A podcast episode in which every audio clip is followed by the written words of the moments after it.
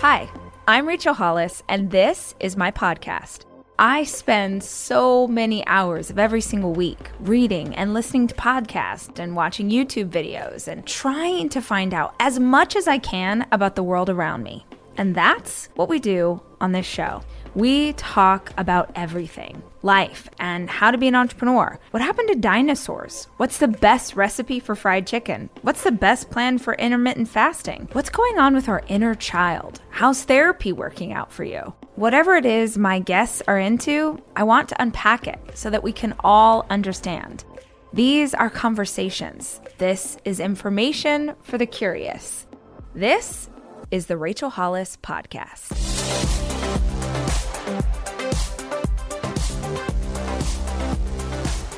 I guess I'd love to just start with tell us about yourself. If the if the audience listening to this isn't familiar with you and this incredible body of work, working in the White House, and I love the story about getting into Juilliard. Like there's so many things I want to dig into, but will you just take us on a journey of who you are and how you got to be this woman? Yeah, absolutely. Well, it's wonderful to meet you and thanks so much for having me on. I thought I was always going to be a violinist. When I was six years old, my mom went up to our attic and brought down my grandmother's violin that she had brought with her all the way from India. It was one of the few things she uh, brought overseas with her when she immigrated here. And I picked up the instrument and I, I was just immediately captured by it. And I think my my mom could see very quickly, oh wow, I think this is kind of a special thing going on because you know, you have to tell kids to do lots of things, but she never had to tell me to practice. It was always something that felt like joy and fun. And certainly a lot of my homework didn't feel like joy and fun. So I knew that I just wasn't excited about everything. Uh, it was that violin really tapped into something within me.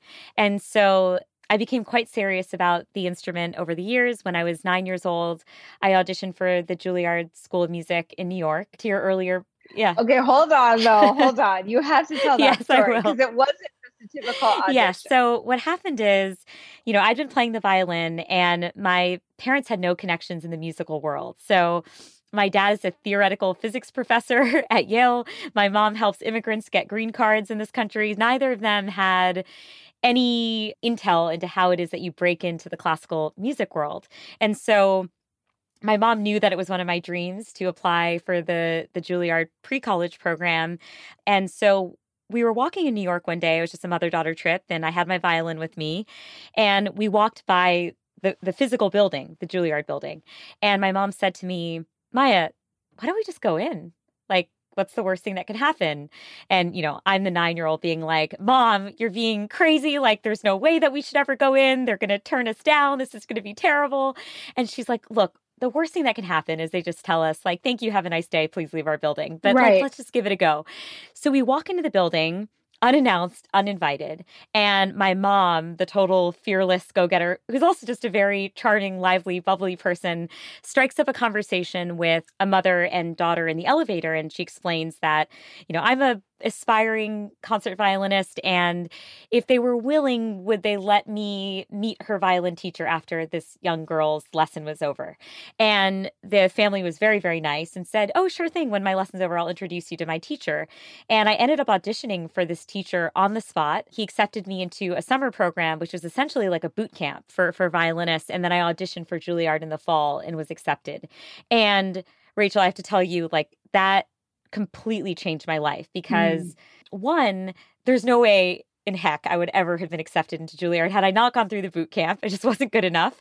Um, but number two, it instilled in me a really valuable lesson about the fact that a lot of times in life, especially when you have dreams and aspirations, things are rarely handed to you on a silver platter. And what my mom taught me is when the opportunity doesn't exist, you better well damn create it. Yes. Just make it happen for yourself. And I loved that spirit. I mean, I don't think as a nine year old I was consciously aware of the fact she was teaching me this profound lesson in life, but I've certainly seen it play out over and over again as I've navigated my life's twists and turns and tried to create opportunities for myself. What I also love about that is I, I always dig this reminder that you know, people, it's exactly like you said, like people have dreams or things that they want to do. And they're sort of wondering when that that big break's going to happen or when they're going to, you know, and I really do think there are those moments in life. Like, yes, your mom walked you guys into that building, but you had done so much preparation to get to that moment.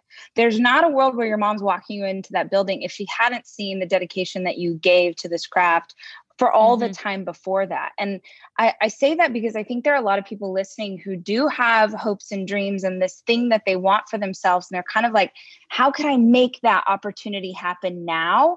And I would sort of come back and say, how can you make sure that you're totally prepared so that when you do get this moment in time, you can take advantage of it. Uh, there's this quote from Oprah that I love where she says, um, There's no such thing as luck. There's only preparation, meaning opportunity at a moment in time. And so you needed both of those things for that to be the life that you've lived since then. I, I think that's such an insightful, important point, which is yes, you you need some of that fearlessness and to innovate and try to create opportunities for yourself. But you basically have to put yourself in a position where you put in so much hard work that at any moment when you're given the opportunity, you're going to seize the moment and deliver. Yeah. And I think yes. that I just had that mindset as a kid, which was this is really my big dream in life and I can't squander it. So if my mom's going to do me that service of opening the door, I better like march the F in and like kick right. butt when I'm in that room. And, and that felt like, you know, my responsibility at the time.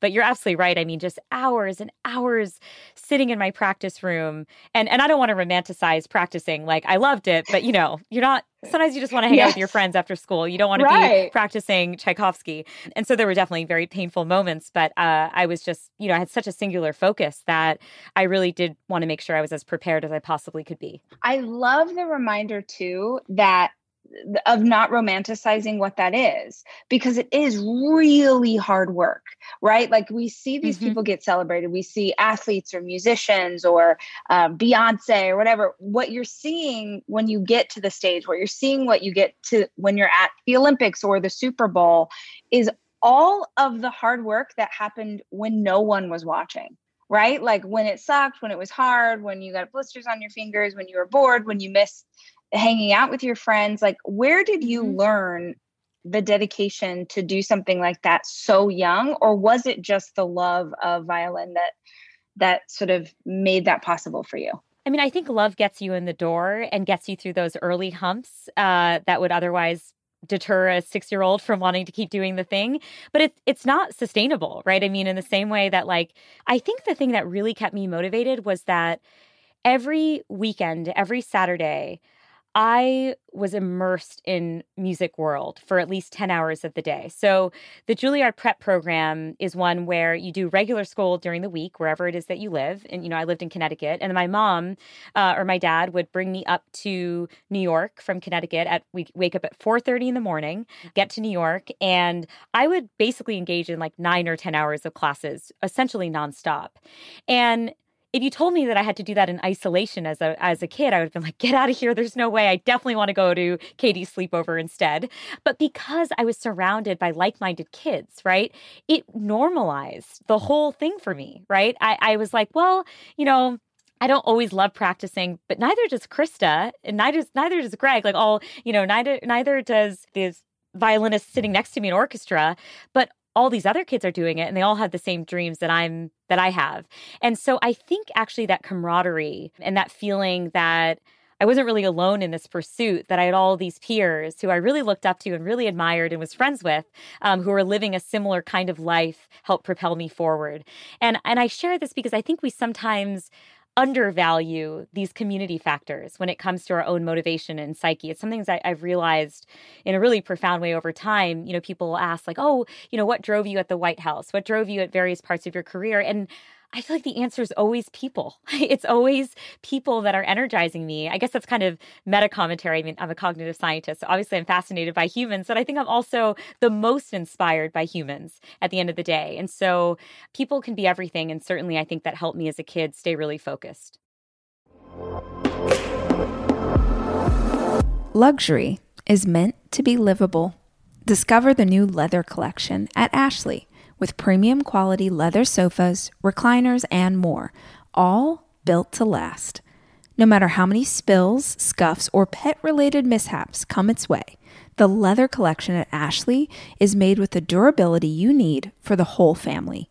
Shop the new leather collection at Ashley and find chairs starting at $499.99 and sofas at $599.99. Ashley, for the love of home.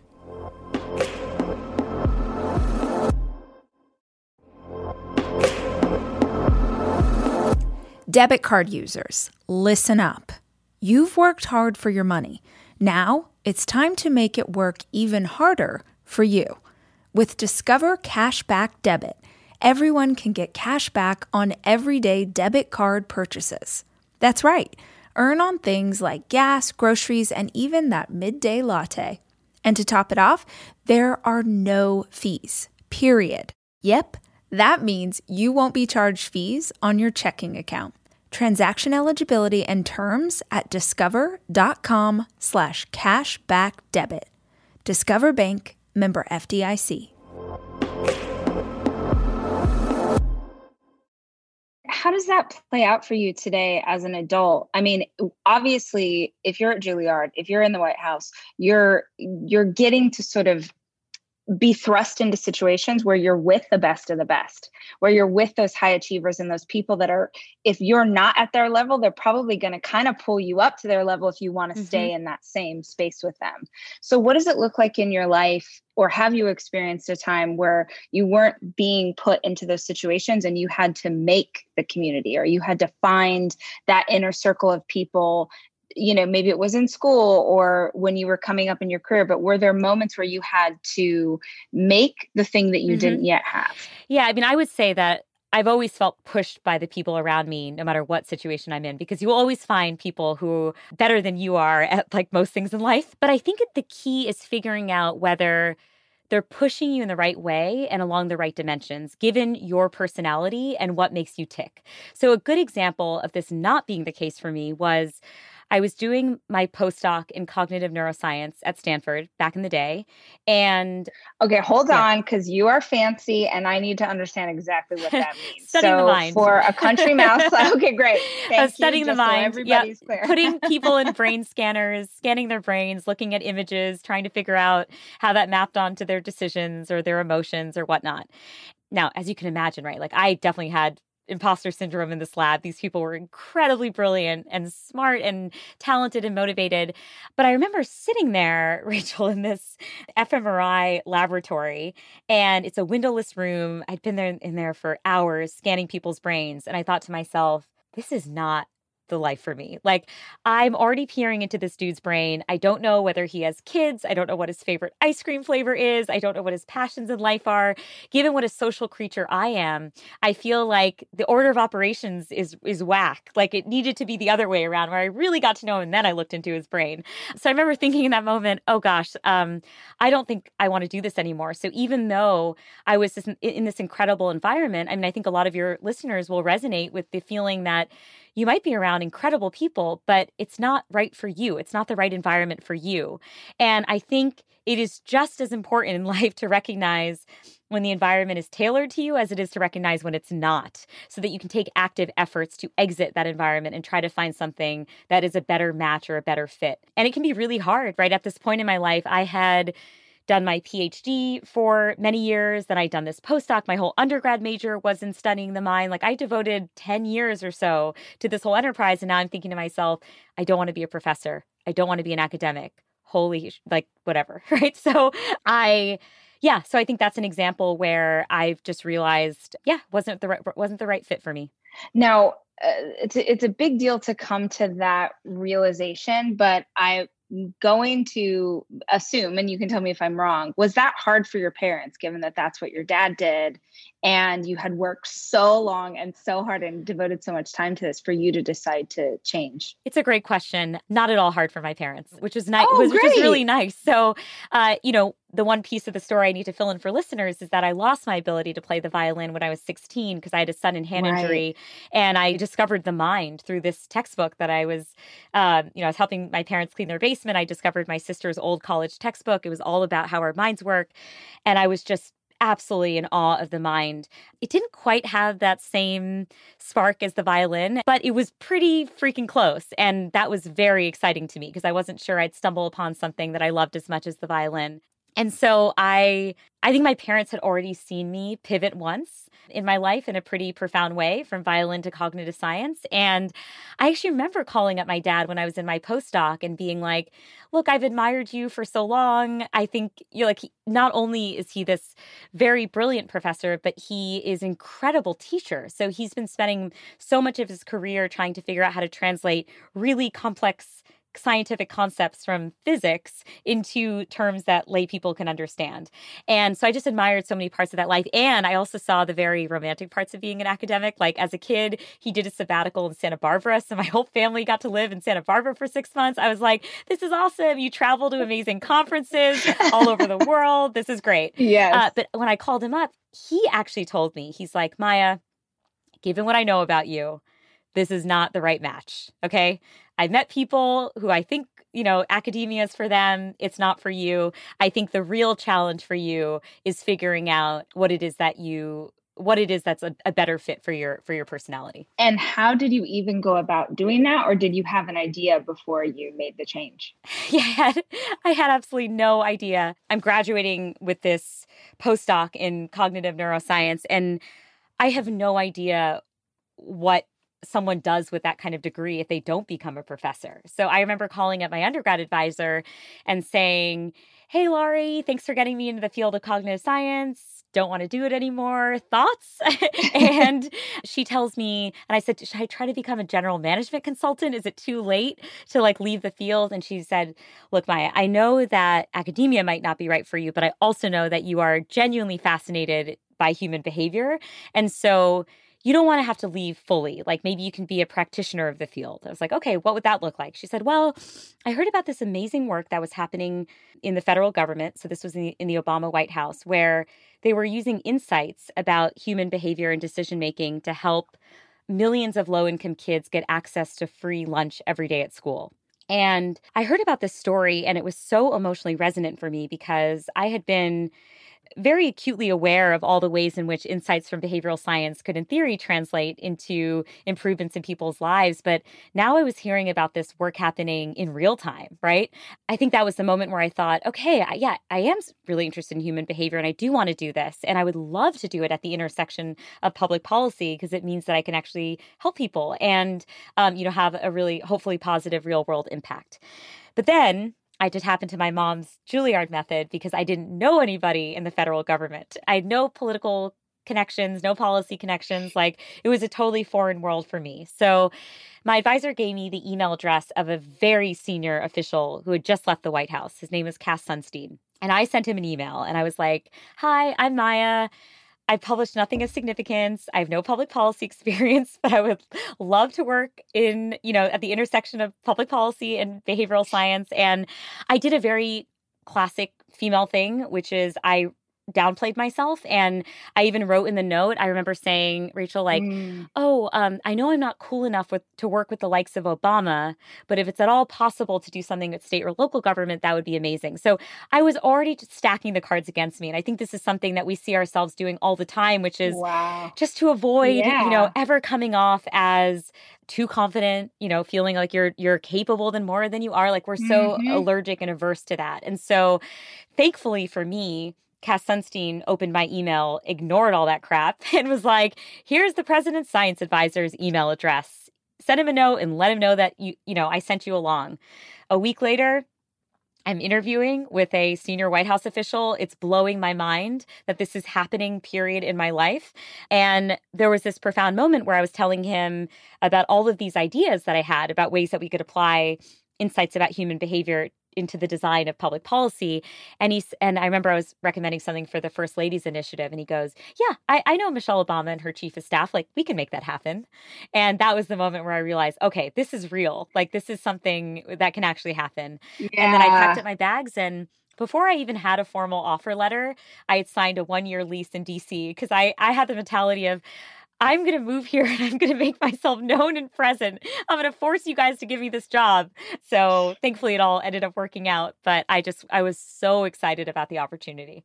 Oh my gosh. I mean, I love this theme in your life of like you you are sort of finding a way. If if the front door isn't open, you're going in through a window. But again, you had all of this work and this time and this sort of incubation period to get to that interview mm-hmm. and even have ideas to present to them.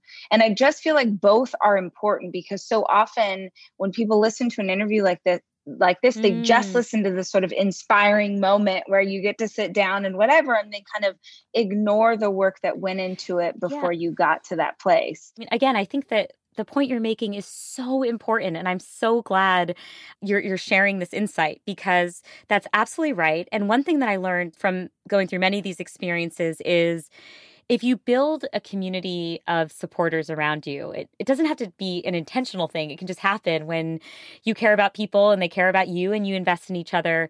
You don't have to go through these changes alone. You don't have to do them yourself. So I remember when I got the White House interview, I called up five or six of my fellow cognitive scientists, behavioral scientists, and I said, you know, I'm interviewing at the White House in three days and I'm pulling together all these proposals and ideas. Can we, can I just have 30 minutes of your time to brainstorm stuff? And I do feel like if we can build these communities around ourselves, it can actually help us fill in the gaps of whatever knowledge we lack at that moment or whatever inexperience we have. Like people can help us rise to the occasion and get to that level. I am taking my four children away this weekend to go skiing. And I think if you're a parent like me, you understand how important it is to have a kitchen available to you when you have four kids, which is why Airbnb is always the place that I head to just make the vacation easier. And I have always used Airbnb as a place to stay, whether it was for work or family or a girls' weekend. But more and more, my friends are using Airbnb in a totally different way as a business, as a way to invest in property and earn money for it. While you're away, your home could be an Airbnb. Hosting can easily fit into your lifestyle, and it's a great way to earn some extra money. Your home might be worth more than you think. Find out how much at airbnb.com slash host.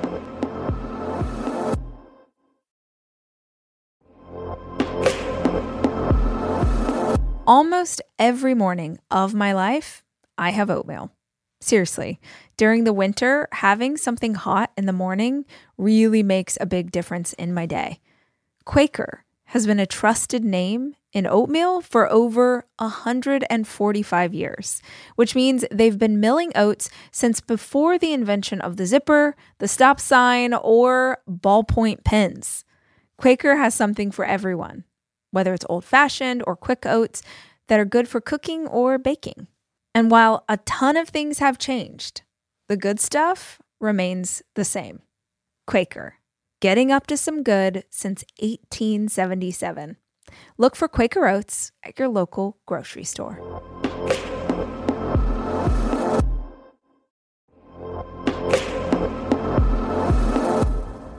Guys, no two listeners of the show are exactly alike, which means that no two vacations you take are going to be exactly alike either. And if you're looking for a place that will serve all of you, Texas has a vast landscape of cultures, regions, destinations, and activities that allow for an infinite number of different travel experiences. I love Texas so much, I moved my family there for five years. Because here's the deal Texas has it all. Are you a beach person? We got you. If you love a rugged vacation, not my jam, but there's plenty of campgrounds, hiking trails, and state parks galore. My favorite part about Texas the food. It is the thing I miss the absolute most. Whether you love barbecue or Tex Mex or just want to be in cities that take their food very seriously, you can enjoy live music, visit internationally recognized art museums, and check out thrilling cowboy experiences. Visit traveltexas.com slash get your own to get the only trip to Texas that matters. Yours. That's traveltexas.com slash get your own. So tell us about that experience of working in that administration and like what you got to work on and what that was like for you career wise. Like, give us a broad overview. Yeah, it, it was actually really hard. It was an incredibly challenging job. And I think to your earlier point, it's easy to romanticize my time in, in the White House because you look at it and you're like, oh, and then she had this team and it had all this impact. And then Obama met with her and he signed this thing. But that's just not the reality of what, what went on behind the scenes. So, so let me set the scene for you, Rachel. Okay. So, like, I'm a 27 year old coming into government. Again, no public policy experience. And I was given some really valuable guidance from my boss at the time. He had worked for Clinton for eight years, had left during Bush, and then came back for Obama.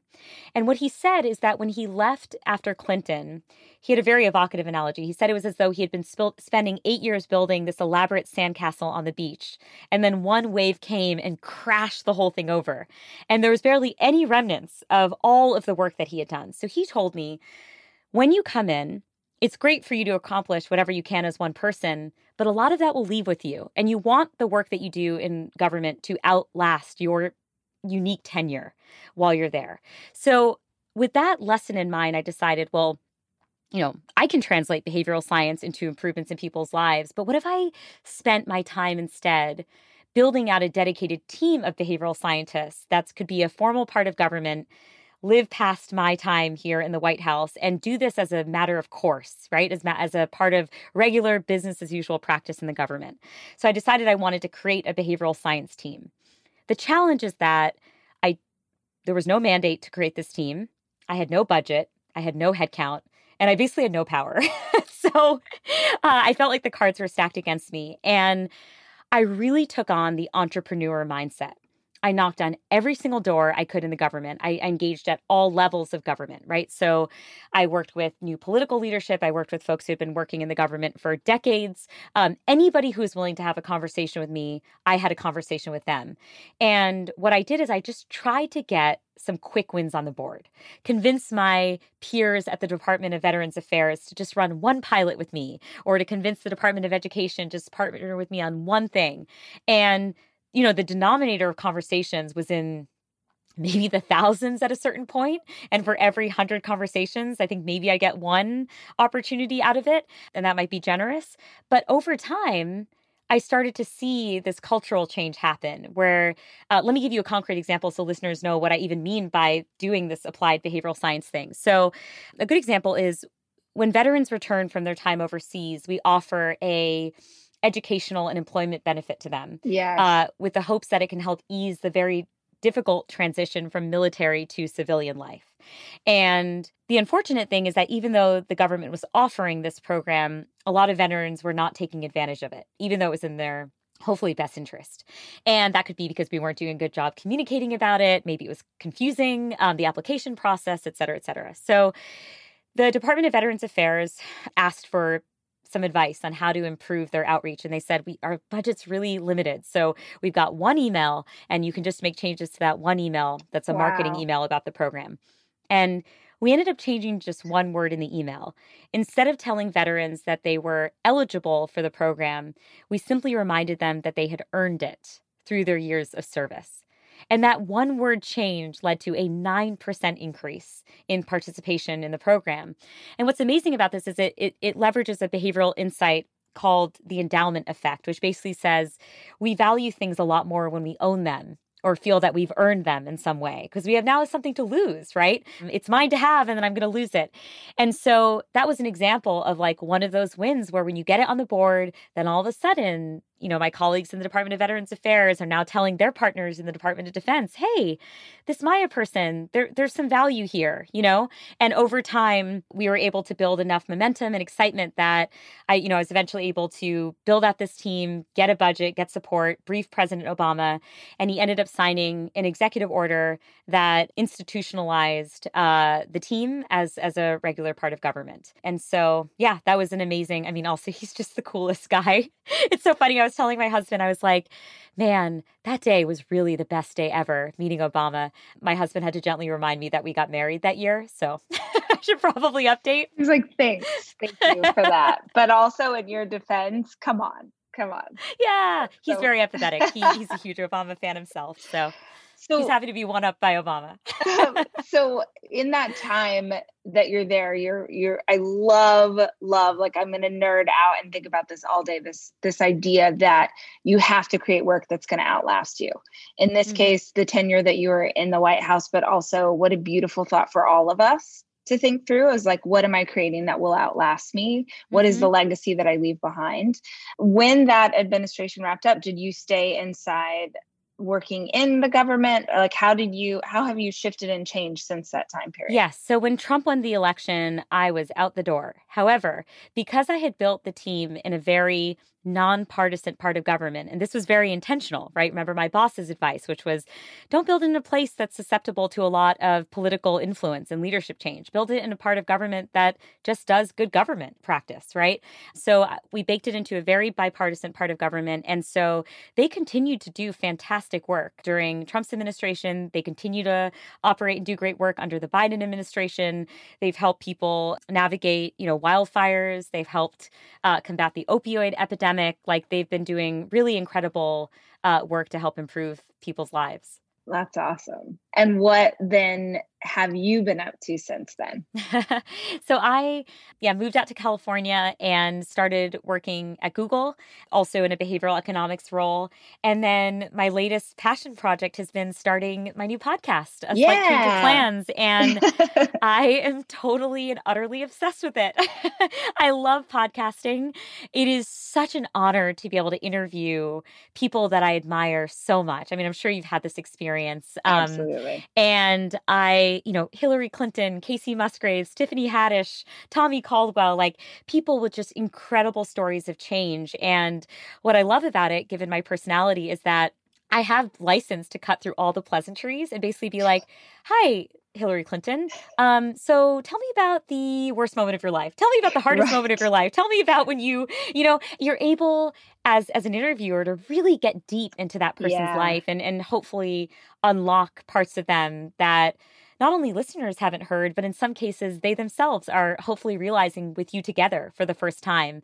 And I love it when as a team we're unpacking you know their life and are stumbling upon new ways of seeing their story or new insights or reflections um, right. but it's just been it's basically the most fun I've ever fun I've ever had in my life. I mean, again, I love the violin, but like podcasting doesn't require practicing alone in a room for four or five hours a day. Um, and I love the social element of podcasting, getting to work with my amazing producers and editor. And yeah, it's just been it's been so much fun. And was the process fun the entire time? Was it daunting at all when you started because it was this new medium for you or did you just jump in? I guess what I'm what I'm really asking is when you approach a new project and your life has been just full of those, um, mm-hmm. um, do you approach it with excitement? Is there like what's the process that you go through when you're getting into something new? Yeah, that's a great question. It certainly depends on what it is I'm pursuing, right? Some things I feel very like it feels very daunting um, and other things just my natural enthusiasm and ebullience kind of propels me forward i would say that i approach basically every project in my life though with impatience like i I mean, my, my parents have been saying this about me from the time I was a little girl, but like, I want things to have happened yesterday. That's like, that should just be my life mantra. Like, did it happen yesterday? If not, we're moving too slowly. So let me just tell you a little bit, Rachel, about my the genesis for the podcast, and then I can let you know how it unfolded. But basically, in 2020, I was feeling very overwhelmed by the rapid pace of change that was happening around me. And I know a lot of people felt very overwhelmed by the rapid change happening around them. And I think in part in part that was just this very acute feeling that we were not we're not in control you know like control is in many ways an illusion and it's something that we like to feel we have because it just feels psychologically better to feel like we have control but we face this collective moment as a world where things were just running away from us. And i then tried to put on my psychologist behavioral scientist hat and think okay the specifics of what 2020 threw our way are certainly unprecedented. Um, they're very novel. We don't know how to approach this moment but in many ways, our minds are actually built for change. And our ability to navigate change is not unprecedented. And that was an insight for me because I thought in that moment, if I can collect stories of people who have experienced incredible change in their lives and have found some way or other to navigate it. They might not always have been successful, but just like some way to navigate it, right? We all have to kind of live through so many of these experiences. Maybe we can learn something really valuable. Maybe we can mine their stories for insights that can help us think about change differently in our own lives and give us more.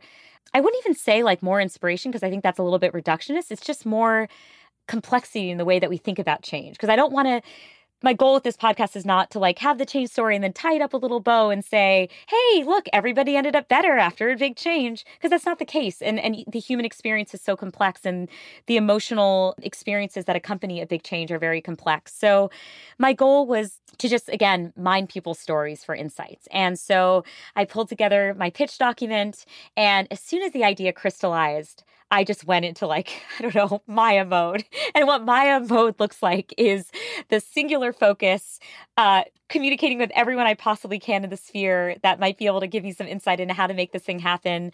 Uh, in this particular case, I went back to my undergrad advisor, Laurie Santos. She's the one who recommended that I try the White House gig, and she actually has a very successful podcast with Pushkin called The Happiness Lab. And so she sent my pitch doc uh, to Pushkin, and I think within like a few days, I was pitching the group and we did a whole piloting phase and here we are with a full season this was all happening in like november and december of, of 2020 and now uh, we've got the full season underway so, so i would rad. say this one felt as smooth as i think any life pursuit has felt just because it really taps into something within me that's very deep uh, in terms of passion and Yeah. i think at the end of the day it's helped me realize part of my passion for the violin was not even about the sounds it was producing, but about the fact that the violin allowed me to connect with people in this really unique and special way. Like you can be on stage performing and you're forging an emotional connection with members of your audience. You're having moments together of beauty, right? Where you're appreciating this composer's work. I think doing this podcast helped me realize okay, I think the thing I'm actually passionate about is people. Yeah. and the violin was an instrument for forging that human emotional connection. And podcasting is another expression of that. To me, being healthy is really grounded in nutrition. Honestly, what I eat and what my kids eat is super important to how we live our lives. It's why I love a company like Thrive Market because Thrive Market carries brands with the highest quality ingredients and sourcing methods. They restrict hundreds of ingredients across their food and cleaning categories. So when I go online and I use their on site filters, I can figure out exactly my lifestyle needs and trust that what I'm getting from Thrive Market is what I want to take into my body. When you join Thrive Market, you're also helping a family in need with their one for one membership matching program. You join, they give. You can join in on the savings with Thrive Market today and get 30% off your first order plus a free $60 gift. Go to thrivemarket.com slash rach for 30% off your first order plus a free $60 gift. That's T-H-R-I-V-E market.com slash rach. thrivemarket.com slash rach.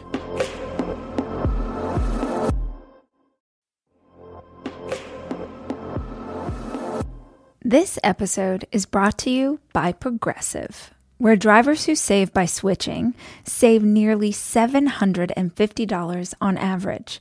Plus, auto customers qualify for an average of seven discounts. Quote now at progressive.com to see if you could save. Progressive Casualty Insurance Company and Affiliates. National average 12 month savings of $744 by new customers surveyed who saved with Progressive between June 2022 and May 2023. Potential savings will vary. Discounts not available in all states and situations.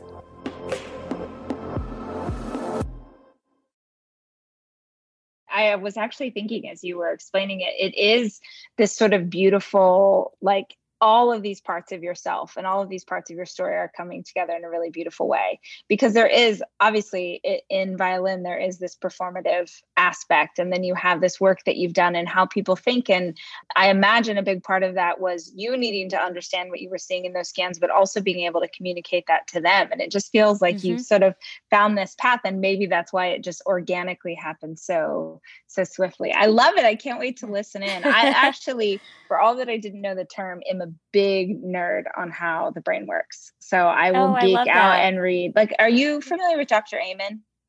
Mm-mm oh my gosh, I'm gonna have the yeah, team like send you a yeah. link. Yeah. So his whole do. like all of his work is around this idea that uh, the brain is sort of the one part of the body that if you're ex- experiencing sickness or you have a problem, it's a it, you don't we don't tend to look at it before they prescribe you something. Mm. So like if you mm. break your arm, they scan they look at the arm in an X-ray and they see how it is. But if you're having anxiety or depression or whatever, that they don't sort of look at that. So he's done a ton of work mm. in TBI and PTSD and um, I have a really dear friend who was in the NFL, and so like he went to see him for what was going on in his. Anyway, I'm just I'm a big nerd, so I love that kind of stuff because I think anything that helps us understand why we do what we do, yeah, is, is so powerful and and, and really I, really helpful. Yeah, and I think one thing I've learned from creating a slight change of plans is that while there are a lot of answers in scientific textbooks about how it is that we work not all the answers exist in those textbooks right. and and actually we need to find both answers in people's stories but also questions in people's stories like what are the questions we should even be asking about right. change in the first place and right. i think in having these conversations with different guests i've realized how multifaceted the change response is and I think one thing I love it when I prove myself wrong. I love when I learn something new that counters my former understanding of something. But I remember before the podcast, I used to think of change, you know, one dimension along which you can break up change is there's willed change and there's unwilled change, right? There's like the desired change and the undesired change. And that naturally one would give different advice to someone based on whether it falls into the desirable or undesirable camp. But what I learned from conducting these interviews is that maybe that's not the right way of thinking about change. And the reason for that is any change in our lives it doesn't happen in a vacuum. There can be all sorts of spillover effects into other parts of our life that we simply can't anticipate in in advance. It reminds me so this one woman I emailed her or sorry that I interviewed her name is Elna Baker. Her lifelong goal was to become thin, and she actually reached her goal. Um, in five months, she lost 110 pounds, very sudden, drastic weight loss. And for a while, she did believe that she was living her dream life until sudden she, suddenly she realized that she was actually losing parts of herself in the process, parts of herself that she really valued. So she felt like she was becoming a worse person, that she wasn't as nice to people. She felt she was becoming more superficial. She actually, ironically, felt a lot more self conscious post uh, losing the weight um, than she had been prior. She felt like she was less outspoken and bold. And this was a, a, great example of someone who willed a change. I mean, like engaged in an unhealthy process to lose the weight, completely surprised herself in the process and realized that that was not at all the change that she had been craving in her life or needed in her life, and that she was worse off as a result. And on the flip side, I interviewed a young man. His name's Scott. He's 32 years old. He's a cancer researcher and he's a self proclaimed health nut. So he's one of those guys that's like vegan, intermittent fasting, high intensity interval training, pours turmeric on all of his food. I'm Indian, love turmeric. Don't pour turmeric on your food. That's like a advisory to people. You got to, you know, use that spice delicately. Anyway, so he's done everything he possibly can to try and optimize the quality of his life and his lifespan. And then when he's 32, he gets a stage 4 cancer diagnosis that essentially overnight leads him to have to amputate one of his legs he has had multiple surgeries since then, including getting a vertebra removed from his spine. And he's done six rounds of chemotherapy. To move to Texas to an inpatient facility because of the intensity of the chemotherapy. And he tells me, my worst nightmare came true. And yet, remarkably, six months into his treatment, he's sitting on his back patio drinking a cup of coffee, saying, What's remarkable, Maya, is that I more or less feel as happy as I did before the diagnosis. Yep, the lows are lower, I'll give you that. But the good things are just as great. A good meal with a friend, listening to a beautiful piece of music, eating a delicious bite of food. There are things that I still really enjoy in life. And I actually feel on a daily basis not only just as happy, but I also feel like I'm a better person. Like I've tapped into parts of myself I didn't appreciate before. I've developed a bigger kind of empathy towards people. And, you know, that's not everyone's story, but that's Scott's story. And what that taught me and, and what he shared with me is if he had known how he was going to respond psychologically to this change, he would never have feared it as much as he did in the first place. And I thought that was so powerful. And I get, again, I think Elna's story and Scott's story taught me, and I hope also teaches listeners that we need to approach change with a, a profound amount of humility and almost be a student of it, where we're looking for ways in which we might grow, potentially negative consequences or side effects, because things are changes are just never as clean as we think they'll be. It's not like, oh, I'm going to be exactly the same Maya, but I'm just going to tweak this one piece of me. That's just not how humans work. That's not how life works. And so I've loved discovering these facets of change and these learnings from from my interview subjects. Oh my gosh, Maya, it sounds so fantastic. If people are listening to this and like geeking out like I am, because when you were like, oh, I was like, what's gonna happen? This is this is awesome. Where can they listen to the podcast? Yeah, so it's called A Slight Change of Plans, um, available on Apple Podcasts, iHeartRadio, Spotify, wherever you get your podcasts. And it's a new podcast. So if folks are willing to subscribe and rate and share, it would be much appreciated. Absolutely.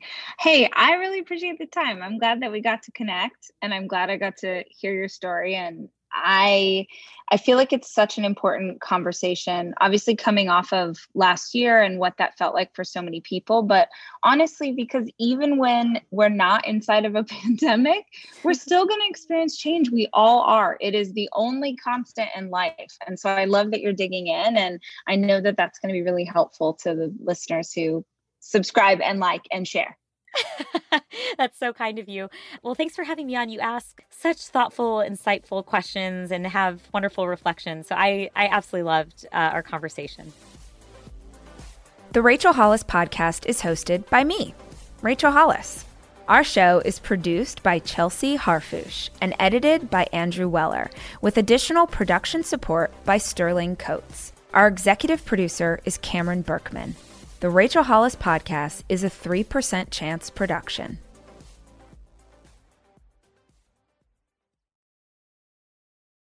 It's your time. Join global thought leader, executive producer, and New York Times bestselling author T.D. Jakes and today's leading culture shifters for an experience unlike any other. At the 2024 International Leadership Summit, spiritual and business leaders can gain the practical tools they need to maximize their timing for success. With world class discussions, breakout sessions, and networking opportunities, this is where your dreams turn into reality. Timing is everything, and your time is now. March 21st through 23rd in Dallas, Texas. Register today at thisisils.org.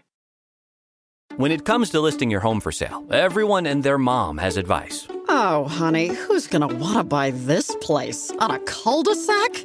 It's literally a dead end. But for professional advice, a REMAX agent actually knows best. Let's start with a neighborhood analysis. I've been seeing lots of buyers looking to move here. REMAX is the most trusted name in real estate. Visit REMAX.com or download the REMAX app to find the right agent. The right agent can lead the way. Based on 2022 BrandSpark American Trust Study, each office independently owned and operated.